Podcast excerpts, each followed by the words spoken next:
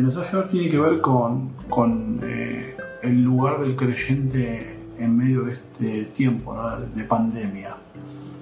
Es una palabra que no conocíamos, que no teníamos tan en la boca hasta hace poco y que ahora todos usamos y todos entendemos, ¿no? Porque unos viajeros en China llevaron una enfermedad para diferentes lugares del mundo y hoy estamos así sin poder reunirnos y sin poder tener espectáculos masivos, sin poder ir a la escuela, ¿no? Y qué importante es poder encontrar nuestro lugar en todo esto, ¿no? Si uno no encuentra su lugar es cuando uno empieza a pasar mal. Y yo quería muy brevemente compartir con ustedes tres aspectos que me hablan del lugar que debemos ocupar, que debemos tener en medio de la pandemia de los hijos de Dios. Y yo pensaba que en primer lugar tenemos que tener paz, ¿no? Tenemos que estar tranquilos. Eso es como el primer punto de cómo debería ser la reacción del creyente en medio de la pandemia. Y sin duda que los creyentes debemos ser las personas más tranquilas y más llenas de paz del mundo, porque conocemos al Señor nosotros, ¿no es cierto? Y sabemos que Él tiene el futuro en sus manos, que sabemos que no hay ningún pánico, que no hay ningún terror, que no hay ningún miedo en el cielo por esta pandemia y por este coronavirus, ¿no? Nuestro Dios está sentado como siempre sobre su trono, ¿no? No hay ninguna intranquilidad en el cielo. Y debemos ser muy cuidadosos nosotros los hijos de Dios.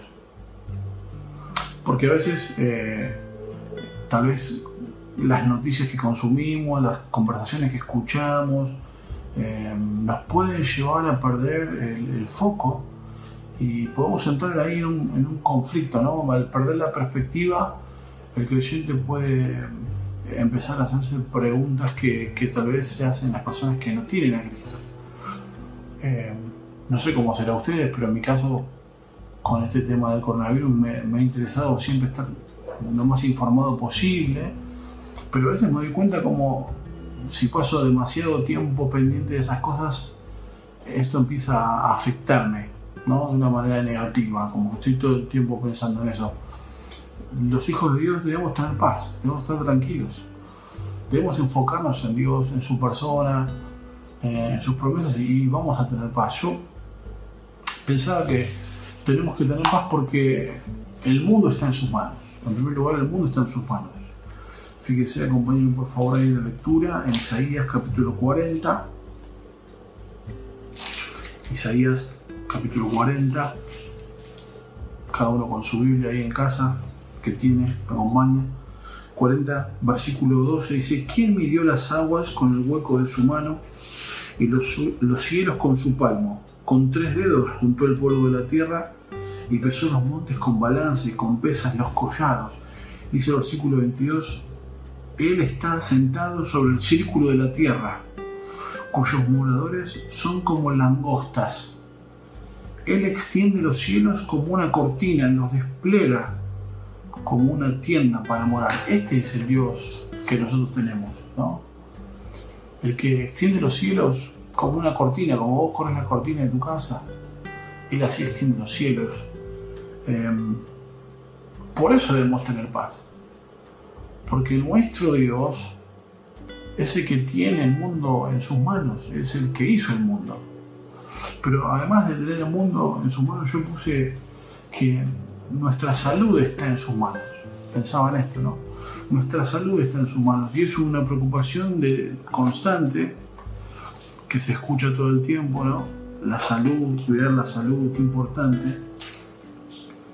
Y a mí me encanta pensar en Dios como ese que está cuidando mi salud todo el tiempo. Y me voy a Juan capítulo 5, versículo 9. Ahí está Jesús sanando a un paralítico, una persona que había estado toda su vida postrado. Y me encanta como dice el versículo 9, fíjense, dice Juan 5, 9, dice que al instante aquel hombre fue sanado, dice, y tomó su lecho y anduvo. El Señor le dijo, en el versículo 8, toma tu lecho y anda. Y en el versículo 9, Juan se encarga de dejar muy claro esto. Dice que al instante, ese que había estado toda su vida postrado, dice que no había caminado nunca, dice que tomó su lecho, no dice que fue a hacer una rehabilitación, que fue un proceso kinesiológico que le llevó muchos años, no, no, dice que al instante, porque este es el Dios que nosotros tenemos, ¿no? Que es soberano sobre todas las cosas y también sobre la salud.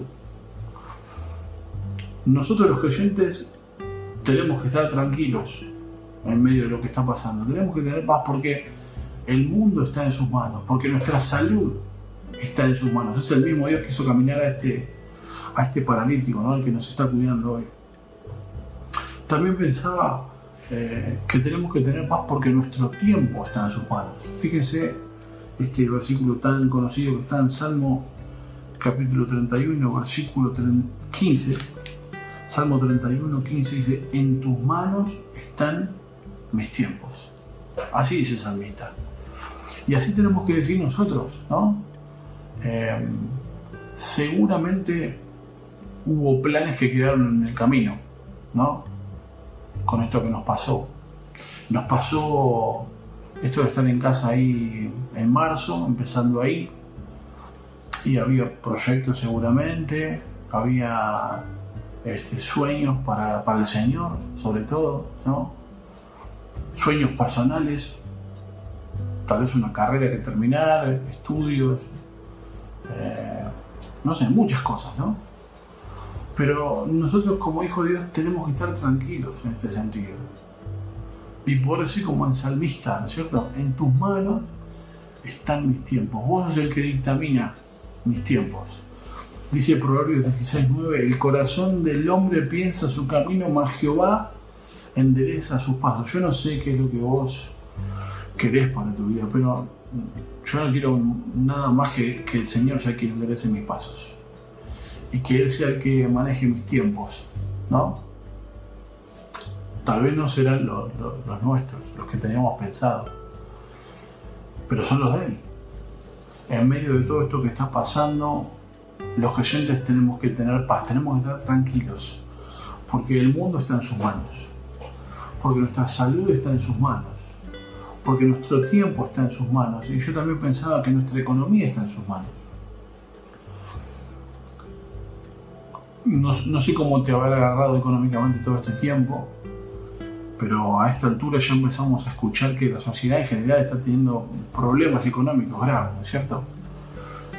Escuché en la radio el otro día que creo que 8 de cada 10 hogares argentinos se han endeudado producto de esta pandemia, de esta cuarentena, y sin duda que va a ser muy difícil, ¿no? Sobre todo para las personas que trabajan por un jornal, que reciben un pago diario, ¿no? Por su cuenta.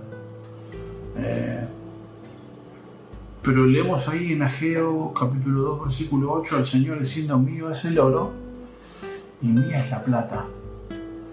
Mío es el oro y mía es la plata, dice el Señor. Y ahora tenemos que confiar en que nuestra economía también está en manos del Señor. No debemos dudar de él, ¿no es cierto? Y aunque tal vez vengan momentos difíciles, que no tengan nada que ver con nuestros planes, ni con el ahorro que pensábamos tener, ni con los holgados que queríamos estar, ¿no?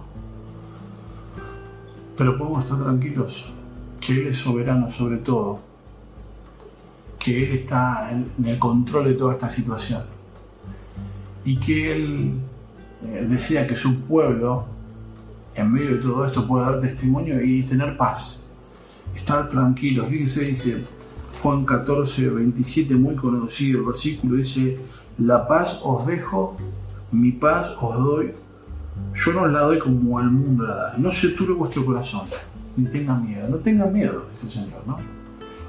Yo les dejo mi paz. Por eso el creyente, en medio de este tiempo tan difícil y tan complicado, tiene que tener paz en primer lugar, tiene que estar tranquilo. En segundo lugar, en este esta actitud, en este lugar que debe tener el creyente en medio de la pandemia, pensaba que tenemos que estar, hermanos, preparados. Y yo esto lo asociaba con el hecho de poder dar testimonio, ¿no? Estar preparados, pensaba en poder dar testimonio. Nadie sabe cuánto tiempo va a durar esto realmente. Y si efectivamente logramos salir de la cuarentena, cómo va a ser después. Pero tenemos que estar preparados para dar testimonio. Y yo pensaba dar testimonio en este sentido. Estaba buscando una cita de Martín Lutero. Él ahí en el año 1527 en Alemania había habido un rebrote de la peste negra, una enfermedad terrible que se llevó un tercio de la población de Europa. 200 millones de personas perecieron producto de esta peste. Entonces ahí donde Martín Lutero vivía, hubo un rebrote, y él escribió algo que yo encontré y que dice más o menos así. Dice: le pediré a Dios misericordiosamente que nos proteja. Luego fumigaré, ayudaré a purificar el aire, administraré la medicina y la tomaré. Evitaré lugares y personas donde mi presencia no sea necesaria para no contaminarme y por lo tanto infringir y contaminar a otros y así causar su muerte como resultado de mi negligencia. Si Dios quisiera llevarme, seguramente me encontrará y he hecho lo que esperaba de mí, por lo que no soy responsable ni de mi propia muerte ni de la muerte de los demás. Sin embargo, si mi vecino me necesita, no evitaré el lugar o la persona, iré libremente como se indicó anteriormente.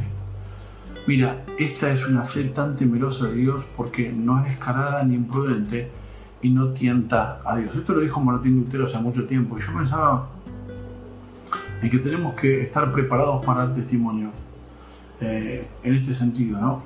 En primer lugar, tenemos que ser, hermanos, cuidadosos de la situación que nos toca vivir. Hace un tiempo atrás vi que había unos hermanos, creo que eran en Ezeiza, no sé dónde fue, que se juntaron para repartir alimentos o para organizar el tema de los alimentos y poder repartirlos en el barrio, y después ahí dice que surgió tener una reunión. Entonces estaban ahí en el templo, eran como 80 y había músicos hermosos, ¿no? Lo que estaban haciendo, pero no se podía hacer. No fue de testimonio, de esto salió en el noticiero, no sé si ustedes lo vieron. Pero tenemos que estar preparados para dar testimonio en este sentido y ser cuidadosos, ¿no? Las personas nos van a estar mirando y nos encantaría estar juntos y poder congregarnos, pero por este tiempo no se va a poder hacer. Así que debemos dar testimonio en ese sentido y pensar que en estos tiempos que vienen vamos a encontrar muchas oportunidades para ministrar a otros, hermanos. Tenemos que orar por ojos de misioneros y ver esas oportunidades, ¿no? Hay una población de riesgo que es la población mayor, 60 años para arriba. Con estas personas va a haber muchas oportunidades. Personas con enfermedades preexistentes también. Embarazadas, todo tipo de personas que van a necesitar, ¿no?, de una asistencia y necesitamos no tener miedo y dar testimonio siendo cuidadosos, ser muy cuidadosos, pero orar para poder ver a los que están en necesidad, ¿no? Tal vez organizar comida, ¿no?, poder proveer de algunas bolsas con comida para ciertas personas, y como decimos, muy resentida la economía, nos podemos hacer presentes con una bolsa con comida, con medicamentos, o simplemente una palabra de ánimo, llamar a una persona mayor que sabemos que está sola, que necesita el contacto, que es muy importante. Así que yo pensaba que en segundo lugar debemos estar preparados para dar testimonio, dice ahí en 1 Juan, fíjense, 1 Juan capítulo 3, también muy conocido este pasaje, 1 Juan capítulo 3, versículo 17, dice: pero el que tiene bienes de este mundo y ve a su hermano tener necesidad y cierra contra él su corazón, ¿cómo muere el amor de Dios en él? Hijitos míos, no amemos de palabra ni de lengua, sino de hecho y en verdad. De hecho y en verdad, es este tiempo, ¿no es cierto? Es este tiempo que estamos viviendo. Poder amar de hecho y en verdad, estar atento, ver tal vez a algún vecino. No todos conocemos nuestro barrio y sabemos dónde tal vez hay una casa con dos abuelos. Poder ir, preguntar si necesitan algo, llevar una bolsa de comida. Dice Mateo 5:14 que nosotros somos la luz del mundo. Somos la luz del mundo. Escuché a un hermano decir una frase que me pareció interesante, ¿no? Que la frase era: no desperdiciemos el coronavirus. Y la verdad que tiene poco para aprovechar el coronavirus, ¿no es cierto? Es un momento bastante desagradable que nos toca vivir. Pero que el Señor nos ayude a no desperdiciar esta oportunidad, ¿no? Muchas veces estamos pensando y tratando de encontrar el lugar en el que la iglesia puede hacerse visible en las situaciones en las que estamos viviendo. Y ahora nos tocó una situación con el coronavirus que se hace súper fácil ver, ¿no?, dónde está la necesidad. Así que estemos preparados para dar testimonio, siendo muy cuidadosos, no entregados al miedo, pero preparados para dar testimonio, ayudar a las personas. En primer lugar, el creyente debe tener paz, debe estar tranquilo el creyente, ¿no? En segundo lugar, tenemos que estar preparados para dar testimonio. Y para terminar, pensaban que hoy más que nunca, ¿no?, el creyente tenía que estar predicando, testificando, predicando. Es un tiempo en el que inexorablemente muchas personas van a pensar en el encuentro con la muerte, ¿no? Es que escuchamos todo el día, todos los días, las cifras de personas que pasan a la eternidad, ¿no? Dejan este mundo. La otra vez estaba viendo en la televisión un periodista, Fantino, que tiene un programa La Tarde, y me llamó mucho la atención porque estaba recibiendo a un ministro de salud, una persona que tenía que ver con la salud, y en medio de muchas preguntas él le preguntó algo así como: ¿estás preparado para la muerte? ¿O qué pensás de la muerte? ¿Estás preparado para la muerte? Una pregunta, ¿no?, que parece de un mensaje de predicación del Evangelio, ¿no? Y sin duda esta es una pregunta que las personas están haciendo, porque no sabemos todavía cómo va a desencadenar toda esta situación de pandemia. Así que el creyente, en tercer lugar, yo pensaba, en medio de todo esto, tiene que estar predicando, testificando. Pidámosle a Dios que nos dé las palabras correctas para llegar a las personas, ¿no? Buscar la manera, tal vez por medio del WhatsApp o del Facebook o lo que sea que uses, y la manera que encuentres para contactarte con personas que sabes que necesitan de Cristo, que no lo tienen en su vida. Pedirle al Señor que te dé palabras, ¿no?, que te ayude a usar los recursos que hoy tenemos. Ahí se me venía a la cabeza ese pasaje que está en 2 Timoteo capítulo 4 versículo 2, seguro que ya te imaginas cuál es. Dice que prediques la palabra, que instes a tiempo y fuera de tiempo. Y sin duda que este es el tiempo para predicar, ¿no? Hoy más que nunca es el tiempo para predicar. Tal vez no lo vamos a poder hacer mano a mano, no vamos a poder dar un folleto y explicarlo. Las personas no van a poder venir a los templos para escucharlo, pero es el tiempo de predicar. Y yo estoy seguro que si vos y yo le pedimos al Señor que Él nos dé las palabras y nos muestre los medios, Él lo va a hacer. Porque dice que Él está esperando que todas las personas lleguen al arrepentimiento, ¿no? Y está permitiendo esta situación, este momento en el que está congelado todo, para que todo el mundo piense, ¿no? Para que los creyentes también pensemos en casa. ¿Qué va a pasar si me toca pasar de este mundo? ¿Qué pasaría conmigo si me toca pasar de este mundo? Al principio yo hablaba de tener paz. Y quisiera decirte que hay un pasaje en la Biblia que dice que justificados pues por la fe, tenemos paz para con Dios. La paz verdadera, la paz que no pasa, la paz eterna solamente viene al corazón cuando las personas reconocen que son pecadoras. Dice Romanos 3:23 que todos pecamos y eso nos separa de Dios. Ese es el principio de la falta de paz, no es la pandemia. Es que vos y yo somos pecadores y eso nos separa de Dios. Y hay otro versículo que dice que la paga del pecado es la muerte. Por lo tanto, si todos somos pecadores, todos nosotros merecemos la muerte.